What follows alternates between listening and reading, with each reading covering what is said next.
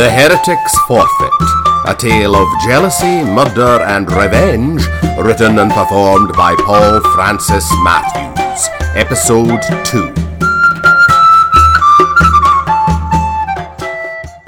When Christopher Marlowe told William Shakespeare that Arcadia, the establishment for gentlemen of refinement, was in Clapham, Clapham wasn't an endorsement, it was a warning.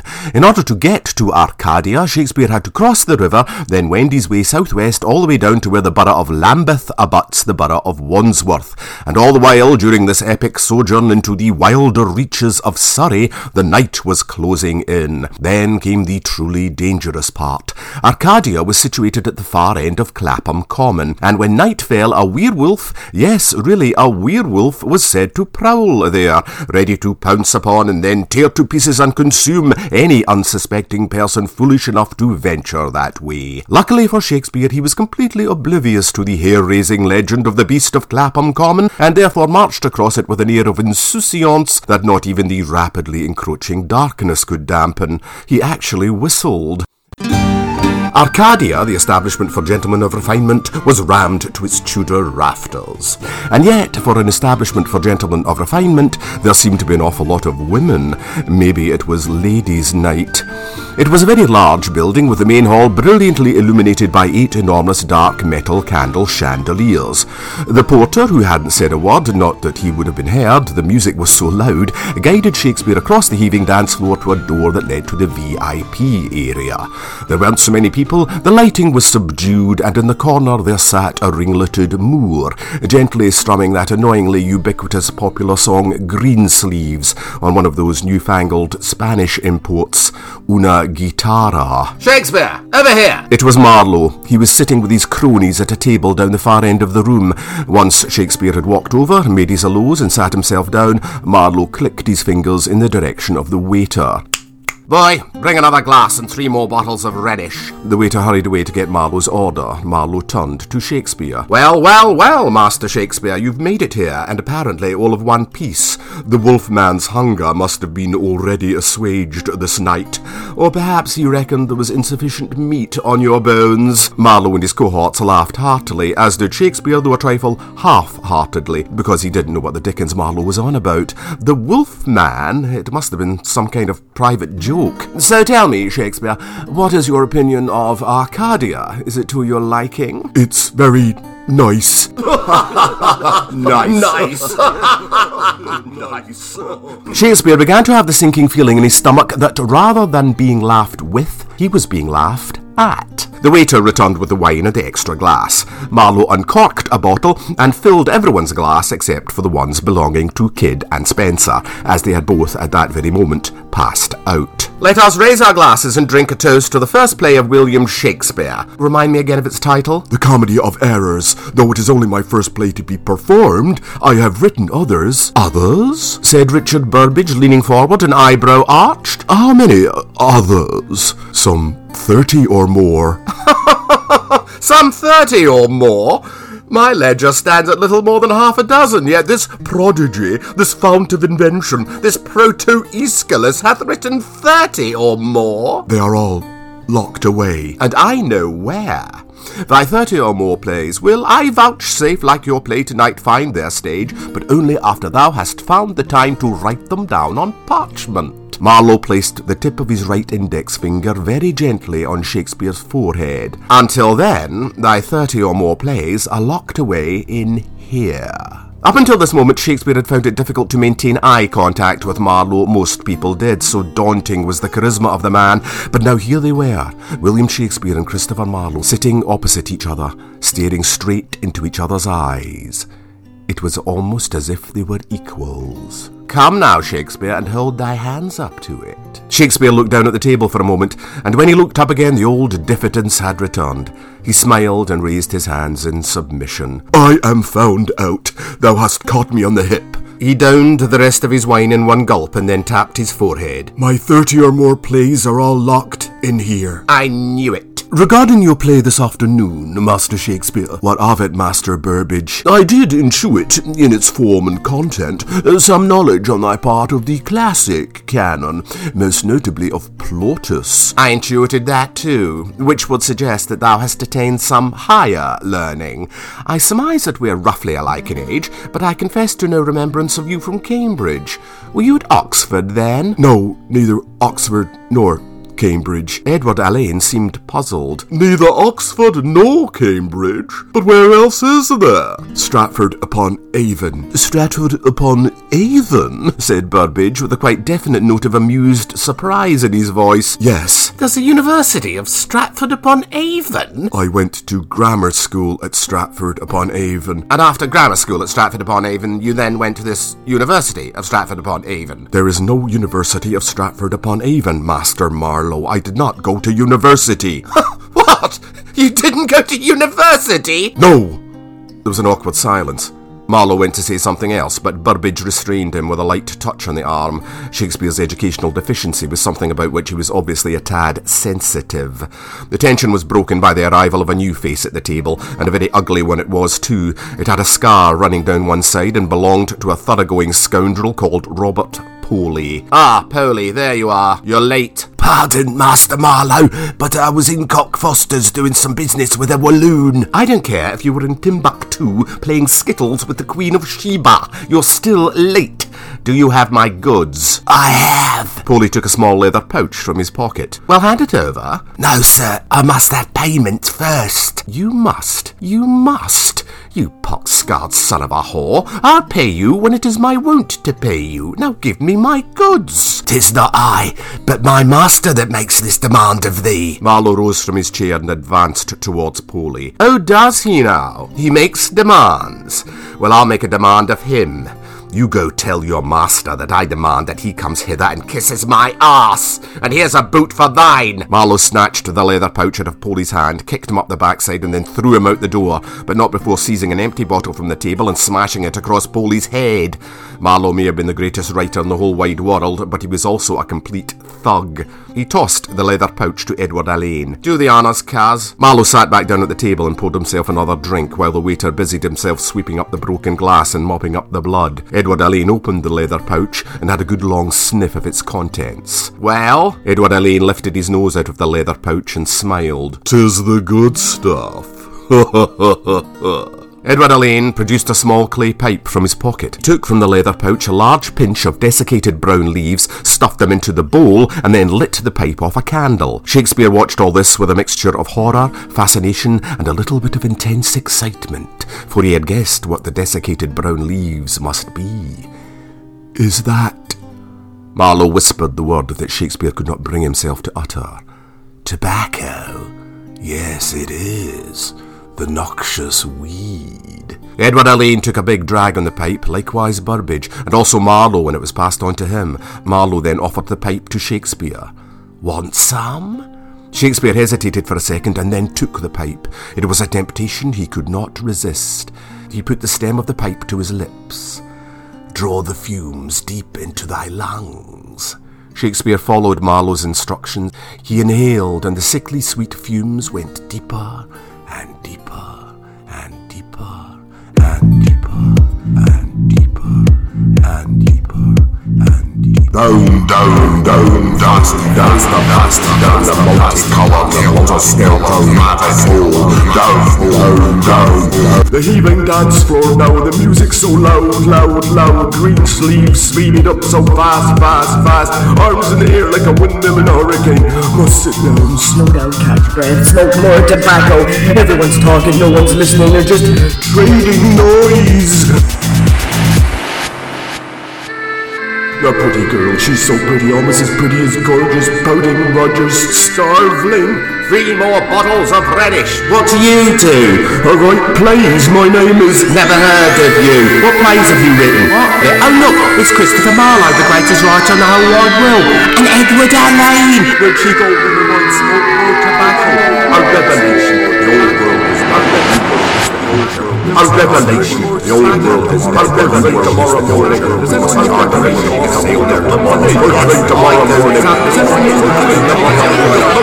Yes, I don't. I don't run out of personal experience. She's not a virgin. You're sexy with the new world. After you run like never I mean, after you see, is that a word we use now? I mean, good words all the time. Yeah. Wasn't that funny? Three more bottles of. It wasn't that funny. Three more bottles of Rhenish.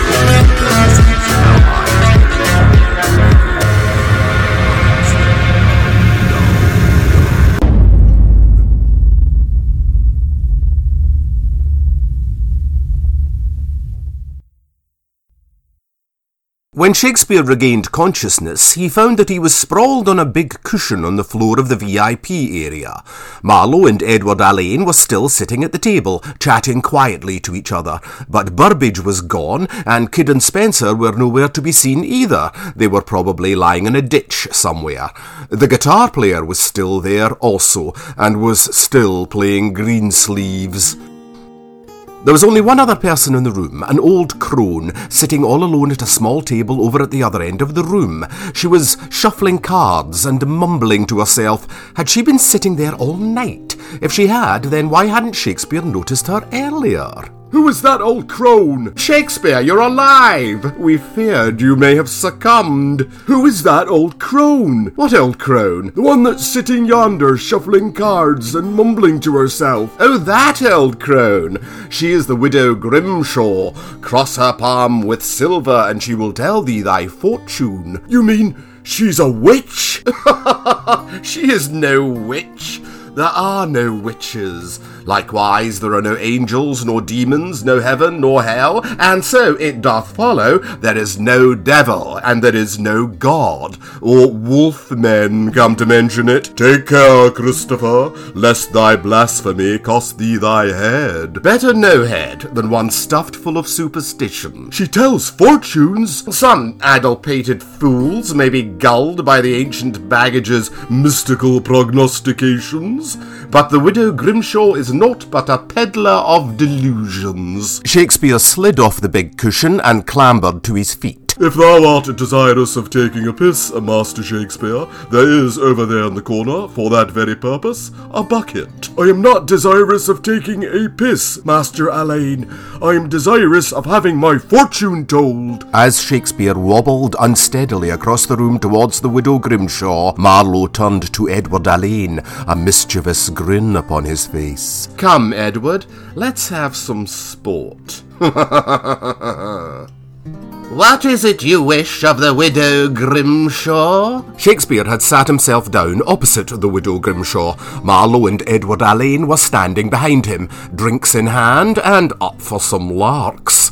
Shakespeare took a deep breath. I wish of the widow Grimthorpe. Grimshaw? I beg pardon, ma'am. I wish of the widow Grimshaw that she tells me my fortune. Firstly, you must cross my palm with silver. Marlowe nudged Edward Alleyne in the ribs. Here we go. Shakespeare placed a coin in the widow Grimshaw's hand. She raised an eyebrow. Shakespeare took the hint and placed another coin in her hand. Sufficiently remunerated, the widow Grimshaw lowered her eyebrow, pocketed the coins, then dealt the cards. And weird looking cards they were too, with pictures on them of demons and skeletons and men hanged upside down and other sinister whatnots.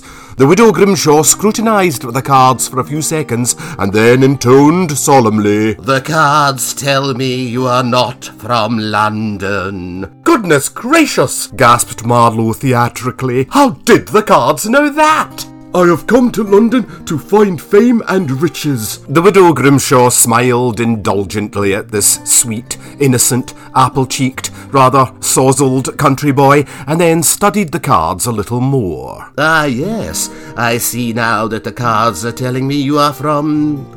Coventry. Stratford upon Avon. Close enough. She's very good, isn't she, Edward?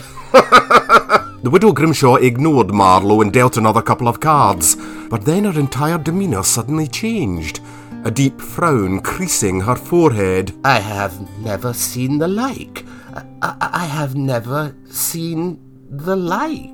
Is there something amiss? The widow Grimshaw didn't answer. She clutched her stomach and started rocking backwards and forwards in her chair. I, I have never seen the like. I, I have never seen the like. Methinks the old trout has got a bad case of the wind. This cheeky quip made Edward Alleyne laugh so much that he snorted wine down his nose. The widow Grimshaw looked up from the cards and stared wide-eyed at Shakespeare. Princes, kings, emperors, princes, kings, emperors, princes, kings, emperors. What of them? Thou shalt be exalted above them all. What wilt be wrought by thee in this life shall resound through the centuries without number that are yet to come. The Muses hath anointed thy brow, and in the pantheon of the immortals the ruler's throne is reserved for thee, William Shakespeare. There was a long, long pause as the three men took in this portentous pronouncement.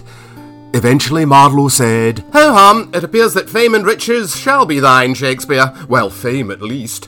Now let us see what the future holds for me. Marlowe bundled Shakespeare out of the chair and sat down. To save time, my name is Christopher Marlowe. I am already exceedingly famous, and moreover, I am also filthy rich. Oh, and I'm from Canterbury, in case you hadn't guessed. He took out some loose change and slapped it on the table. There's your silver, so deal the cards, old woman, though we shall doubtless just hear more of the same o'erblown flim-flam. The pantheon of the immortals, indeed. The widow Grimshaw shuffled the cards and dealt a new hand. She looked at the cards for a few moments, then started to snigger. What's so funny? Christopher Marlowe, thou hast written thy last play. No, I have just written my latest play. No, thou hast written thy last play. And thou, old woman, hast a most vexatious habit of repeating thyself. I have not written my last play, I have just written my latest play. It is entitled The Massacre at Paris, and it is, by popular acclaim, wondrous. Is that not so, Shakespeare? But Shakespeare wasn't listening. He was leaning against the wall, his hand to his forehead. Perhaps he was having another of his headaches. And it is thy last play. The widow Grimshaw insisted once more. She evidently had nothing more to add to this, for she rose from her chair, quickly gathered up her stuff, and said, The hour is late, and I needs must hie me home. I bid you gentlemen good night. And with a final admiring glance at Shakespeare and a sly little smirk directed at Marlowe, she was out to the door. And a good night to you too, witch! Shakespeare walked unsteadily into the centre of the room. He was white as a sheet. When he spoke, it was more to himself, as if in a daze. She knew my name. I did not tell her it. Therefore, how did she know it? She has ears, has she not? She must have heard us speak your name in conversation. Shakespeare, art thou unwell? Thy face is ashen. I am a little out of humour, I do admit, but 'twill pass. Shakespeare suddenly clasped his hand to his mouth, rushed over to the corner, stuck his head in the piss bucket, and then proceeded, in the most spectacular fashion, to heave his guts up. Edward Alleyne cleared his throat and enunciated in his beautifully modulated actor's voice, What will be wrought by him in this life shall resound through the centuries without number yet to come. To which Marlowe responded, Well, the noise of his copious vomiting certainly shall. yes, very good, kid, very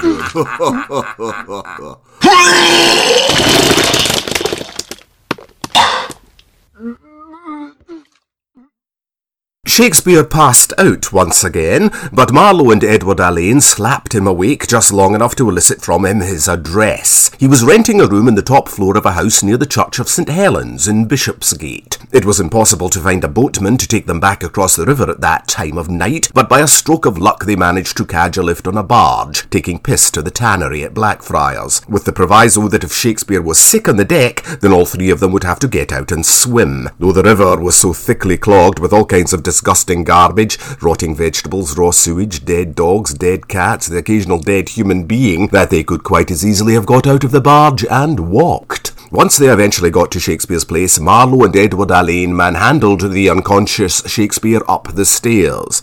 The door to his lodgings was unlocked, so they let themselves in and dumped him on a chair. I'll see him to his bed, Edward. Good night, Christopher. Good night, Edward. Exit Edward Alleyne. It was a neat and tidy little garret. Marlowe could tell from the plain yet well-made furniture, the linen bed sheets, and the porcelain wash basin and jug that, notwithstanding his threadbare attire, Shakespeare's family background was probably lower middle class, or whatever passed for it in the regions. There was one highly unusual object in the room, though, lying on top of the writing desk a human skull. It had a hole bored in the top and was being used as a quill holder. How very macabre. Marlowe took off Shakespeare's boots and his tunic, then dragged him over to the bed and lay him down on top of it. He pulled Shakespeare's puke-covered shirt up and over his head, but while doing so, the shirt snagged on a silver chain around Shakespeare's neck, causing it to come off and fall to the floor. Marlowe saw that it had a small golden key attached to it, and as he bent down to pick it up, he also saw under the bed a wooden chest. He looked at the key. He looked at the chest and then he looked at the key again. I wonder. He dragged the wooden chest out from under the bed and into the centre of the room. He put the small golden key in the lock and turned it. There was a tiny click, and the wooden chest opened. It was full of bound manuscripts, some thirty or more. The manuscript on top of the pile had written on its cover, Henry Sixth, Part Two, a play by William Shakespeare. Another manuscript was entitled The Two Gentlemen of Verona. Another was The Taming of the Shrew. Another was Titus Andronicus. Marlowe looked through them all, and each one of them was a play by William Shakespeare. Well, well, well. So thy thirty or more plays were locked away. In here. Marlowe pulled the chair over. He sat down and started to read through the manuscripts, beginning with King Lear. Two hours later, and Marlowe was still sitting on the chair. The pile of manuscripts lay on the floor beside him. Shakespeare was still sound asleep. Marlowe had only skimmed through the plays, a soliloquy here, a snatch of a scene there, but he had read enough to gauge their worth, which was priceless. One passage he took time to analyse carefully was the chorus prologue to Henry V, which begins, Oh, for a muse of fire that would ascend the brightest heaven of invention. Marlowe was astounded. Shakespeare was beginning the play with a speech decrying the very form in which the play was written. Marlowe himself felt frustrated by the constraints of the stage, for sure, but his effort to break free of them, the massacre at Paris, was, compared to just this one brilliant speech, so much crude bombast. Shakespeare seemed to be a completely new and as yet unnamed way of storytelling that would transcend theatre itself. But Marlowe's elation was in short order subsumed by a crushing self pity. He put his head in his hands and started to weep, not so loud as to awaken Shakespeare, but still his sobbing was profound. He dried his eyes and looked at the small golden key clasped in his hand. What treasures hath this golden key unlocked? They have enriched my heart, but left desolate my soul. I mocked thee, Shakespeare, and in jest I called thee Proto-Aeschylus. Yet Aeschylus, Aristophanes, Euripides, and all the Greeks, and Horace, Ovid, Virgil, and all the Romans too, and yea, all others who have and will come after them must genuflect before thee. As must I. Marlowe put the manuscripts back in the wooden chest. He locked it, pushed it back under the bed, and then very, very carefully put the silver chain with the golden key back around Shakespeare's neck. He stood at the foot of the bed and looked down on Shakespeare, who had started to snore, with drool dribbling from the side of his mouth. There he lies, he who shall o'ervault Christopher Marlowe, this untutored yokel, this rustic dolt, this moon-faced bumpkin! And yet, like the moon, he shall eclipse me. Marlowe trudged towards the door, his world and everything he believed about himself in ruins.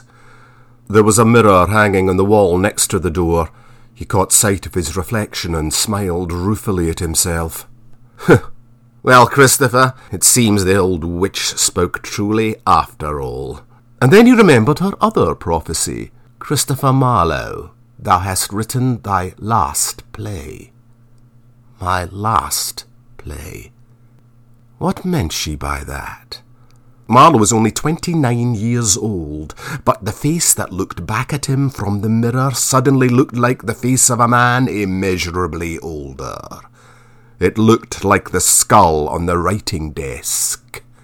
It looked like a death mask.